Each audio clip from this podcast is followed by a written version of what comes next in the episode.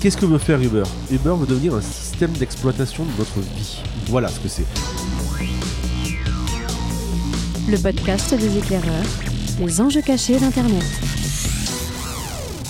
Bonjour et bienvenue dans le podcast des éclaireurs numéro 24. Si vous avez suivi les épisodes précédents, dans le 23, on vous parlait de digital labor, on vous parlait de ces nouveaux travailleurs du numérique, les travailleurs du clic et puis les travailleurs à vélo. C'est d'ailleurs en vélo que sont venus aujourd'hui Fabrice Epelboin et Damien Douani. Salut à vous. Salut. On parlait la semaine dernière d'Antonio Cassini qui euh, parle notamment de tous ces travailleurs du clic qui alimentent, qui euh, élèvent des IA dans des endroits incroyables et ils sont des centaines de milliers, peut-être même en France, à travailler de façon ponctuelle comme ça et dans le monde potentiellement des millions. On parle aujourd'hui plutôt du travail physique lié au web, c'est-à-dire les livreurs. Deliveroo et Uber. On a vu que les livreurs Deliveroo, par exemple, étaient euh, des gens. Tu voulais dire quelque chose tout Ah de oui, suite en fait, aujourd'hui, on parle des gens dont le manager est une IA. Hier, on parlait, enfin la semaine dernière, on parlait des gens qui travaillent pour alimenter, pour faire apprendre une IA. Donc c'était un peu l'école primaire de l'IA la semaine dernière. On va dresser des IA pour que. Et là, les IA sont mûres et maintenant elles sont dans une position de manager dans une grosse boîte comme Uber ou Deliveroo. Tu fais un peu référence au titre de Cache Investigation. Au secours, mon patron est un algorithme en fait, Absolument. qui avait, euh, il y avait il y a quelques. Très bonne émission. semaines, qui était une très très bonne émission. Deliveroo donc avec, on a vu les chauffeurs qui depuis un an maintenant sont un petit peu énervés et essaient de, de lutter pour leurs droits sociaux. Il y a des pays d'ailleurs où ils ont été euh, passés en CDI quasiment. Alors, Il n'y a pas que ça. San euh, Francisco à San Francisco, voilà, sur les, les chauffeurs euh, Uber qui doivent être euh, requalifiés en salariés. Mhm. Et puis euh, Uber qui change aussi son fonctionnement. Alors on va parler d'Uber parce que c'est absolument passionnant, parce que pour le coup Uber est vraiment au chemin des deux. Uber fait du physique depuis, depuis le début, avec des gens qui sont là et qui conduisent les bagnoles, alors qu'on sait très bien que le business d'Uber, il est clairement dans du 100% digitalisé, avec des voitures automatisées et avec des- de la plateformisation en fait de la so- solution Uber. Uber de base, tout le monde pense que c'est une société de transport. Pas du tout. à voir. Uber, quand on regarde la qualification exacte de la société, c'est une société de développement logiciel Mhm. qui a pour objectif de, de l'optimisation de, de- de- de- de flux. Des flux logistiques. Donc de flux logistique. Donc ça veut dire qu'ils pourraient bien faire du colis, ils pourraient faire des gens, ils peuvent faire ce que vous voulez. Euh, très clairement, ils savent gérer et en gros ils savent matcher une, une demande, euh, connecter une demande et une offre. Ils ne font Et pas de colis aujourd'hui logistique. parce qu'Amazon est ultra puissant sur le secteur. Ils ont pourtant la puissance logistique de le faire assez rapidement. Ils vous livrent de la nourriture avec Uber Eats qui cartonne absolument. Ils pourront vous livrer demain des colis en même temps ou à côté d'ailleurs. D'autant plus qu'il y a un enjeu énorme. hein. La, livraison de colis dans plein d'endroits, dont en particulier la France, euh, est exécrable. Donc euh, il y a vraiment une place à prendre en remplacement des services traditionnels de la Poste qui, qui ne livrent plus les Ce colis. que, euh, ce que fait aussi. Amazon en ayant Ce racheté que colis privés. De façon objectivement très qualitatif par rapport à la Poste. Mais dont les chauffeurs, les gars qui livrent, sont des gars pareils qui, euh, qui arrivent. euh, Ah, c'est les mêmes. euh, c'est oui, c'est une sorte de Uber, parce que la, Poste est privatisée depuis belle lurette, donc l'argument service public, tout ça tient plus du tout. Non mais ce que je veux dire c'est quand tu vois les gars débarquer dans la pub d'Amazon, ils ont un joli gilet Amazon etc.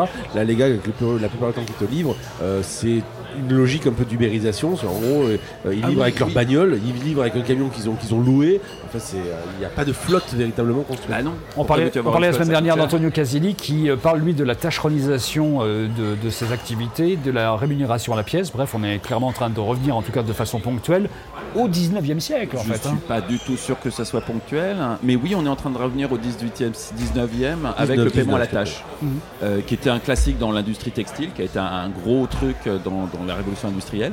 On, on revient effectivement au 19e siècle, et comme il n'y a plus de syndicats, ben, il n'y a absolument aucune raison que ça change. Euh, ajouter à ça le, le fait que les populations sont de plus en plus pauvres, le, le taux de misère a été multiplié par deux, je crois. Je me souviens un peu des chiffres de, de la Fondation Abbé Pierre, mais c'est absolument affolant. Et donc on, est dans un mouvement très très clair En de transformation du Le travail. paradoxe, c'est qu'on a de plus en plus de métiers, on a de plus en plus de gens qui peuvent travailler, mais avec une paupérisation. Donc on va vers des choses comme on aux États-Unis, en gros des travailleurs pauvres. Et euh, très clairement, euh, il y a un besoin. Quand je dis il y a un besoin, c'est qu'il y a certaines personnes, les livreurs ou autres, par l'explosion, notamment dans les grandes villes, de ces services de livraison euh, où on attend gentiment que l'Uber Eats arrive, euh, arrive à la maison. très clairement, il y a ces besoins-là qui se sont trouvés renforcés par des euh, statuts de type auto-entrepreneur. Je peux faire ça, je peux du jour au lendemain très facilement participer et rentrer sur le marché du travail, pourquoi pas, dans une sorte de flexibilisation du marché, mais euh, une flexibilisation avec une libéralisation absolue, puisqu'en gros, ce n'est assorti d'aucun élément relatif social, par exemple, une mutuelle, que c'est, etc., que ont les, les- les salariés. Plus Donc par conséquent, l'intervention d'acteurs majeurs de l'emploi qui viennent de l'étranger avec des pratiques euh, qui sont absolument pas euh, salutaires tout à fait. du marché du travail français. On peut comprendre hein, qu'à l'étranger ils adoptent pas ces pratiques. Mais toujours est-il qu'on on est, encore une fois, en train de euh, se faire transformer à l'insu de notre plein gré sans vraiment comprendre ce qui se passe. Alors je disais tâcheronisation ponctuelle, tu disais pas sûr. Pourquoi? Tu penses que ça peut durer cette tâcheronisation? Parce que est-ce que finalement tout ça, ça n'est pas une- juste une période de transition en attendant que des bagnoles automatiques, des, Non, des, non, non, des non, pas robots, que, des drones fassent le boulot? Parce que euh, on, on- on a tous en tête l'idée que effectivement le chauffeur Uber c'est très précaire et que d'ici quelques années il sera remplacé par une voiture autonome. Mais euh, la femme de ménage chez toi, qu'aujourd'hui tu peux acheter sur un forfait sur une plateforme de la même façon, avant que ça soit transformé par un, robot, il y a encore énormément de progrès techniques. Et puis il va y avoir toutes les professions qui peuvent basculer dans ce, type de travail, les infirmières, tout le monde, absolument. La, la- la plupart des professions que tu vas croiser dans la rue, tu vas voir qu'à un moment ou un autre, ils vont pouvoir basculer dans cette logique de plateforme. Et la plupart du temps, on va leur proposer une logique avantageuse comme Uber. Souvenez-vous, au, au tout début d'Uber, les mecs gagnaient très très bien leur vie. Le service était très qualitatif. Et on payait à peu près la même chose. Aujourd'hui, on est redescendu à quelque chose qui est assez similaire au taxi euh, qu'on avait avant. Un peu mieux, mais à peine mieux que les taxis qu'on avait avant Uber. Que ce soit dans la qualité des bagnoles ou la qualité du service. Ça va être la même chose pour toutes les professions. Si on prend nos deux exemples à nous trois, on est tous les trois des gars qui sont indépendants, qui ont leur propre société, qui travaillent avec des clients très différents. Donc même Ouais, dans les est- secteurs on dans est lesquels on est, entrepreneur et on a- on n'est pas sur des statuts. on euh, n'est pas sur des statuts, euh, voilà, on n'est pas en train de faire du vélo et heureusement parce que j'aurais pas envie. De Et faire puis on n'a pas des algorithmes comme patron. Mais on est, on est assez représentatif en fait d'un monde où chacun devient son propre patron d'une certaine façon. Oui, pour le meilleur ou pour non, le pire. avec- non, non, Voilà. non, non, tu peux pas comparer. regarde ta feuille d'impôt, c'est pas comparable avec un, un chauffeur Deliveroo.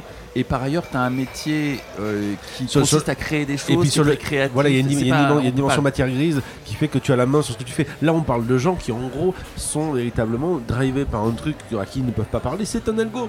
Et en plus, cet algo qui les pousse sur le voie aux États-Unis un avec le- vide de sens. Et- hein, et c'est voilà. Je suis absolument d'accord avec ça. Ce que je dis simplement, c'est que le, le sens général du truc est la fin du travail salarié, en fait, tout simplement pour l'ensemble. Oui, et à mon avis, le fait que justement des gens comme nous euh, soyons dans ces statuts-là depuis toujours au final, parce que pour nous c'est une forme de liberté qu'on paye avec une forme de précarité, mais il faut pas se mentir, avec des revenus qui sont quand même élevés.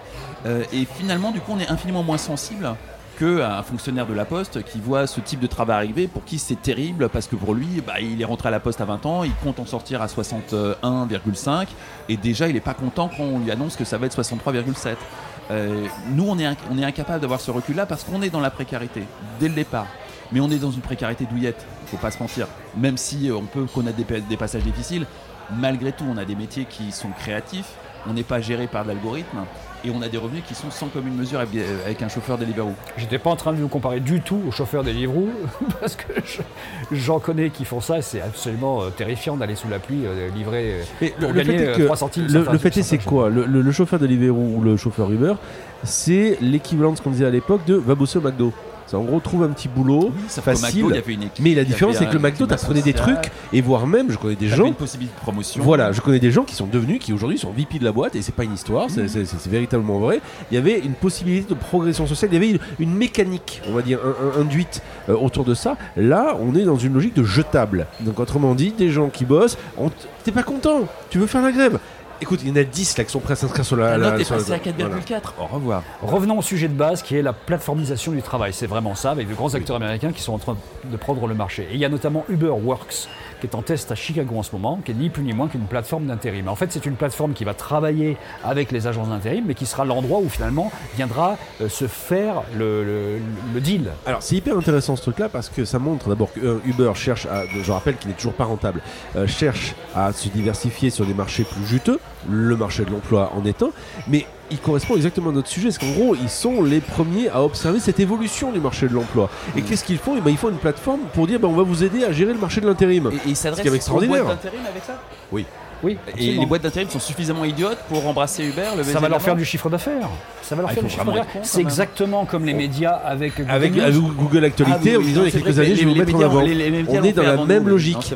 On est dans la même logique. Les boîtes sont à la ramasse, se disent Ah, j'ai quelqu'un qui peut m'apporter de l'audience parce qu'il a une force de frappe extraordinaire. Donc aujourd'hui, on dit oui. Demain, ils vont se faire, ils vont se faire, ils vont se faire bouffer. Euh, et Google- Uber, demain, Uber intérim sera peut-être le, Ah le- le le supplétif du pôle emploi. C'est clair. Je suis C'est- pas sûr que les boîtes d'intérim mon bilan ramasse, trimestriel va être positif, mais je vais mourir dans deux ans. Mais je m'en fous. Pas nécessairement, les boîtes d'intérim sont pas toutes à la ramasse déjà parce que le monde du travail réclame euh, beaucoup d'intérim en ce moment et ça leur offre euh, des possibilités de, de chiffre d'affaires supplémentaires.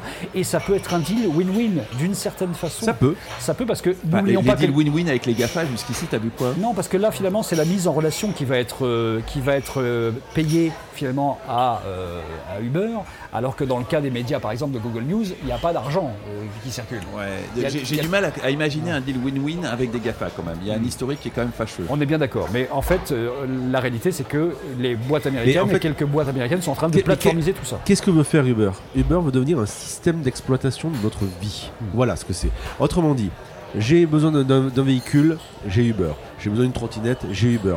Demain, je cherche un boulot. Je peux aller sur la plateforme Uber qui elle-même me met en relation avec d'autres sociétés. Voire même moi, en tant que personne individuelle, je cherche quelqu'un pour faire un taf, un boulot, quelque chose.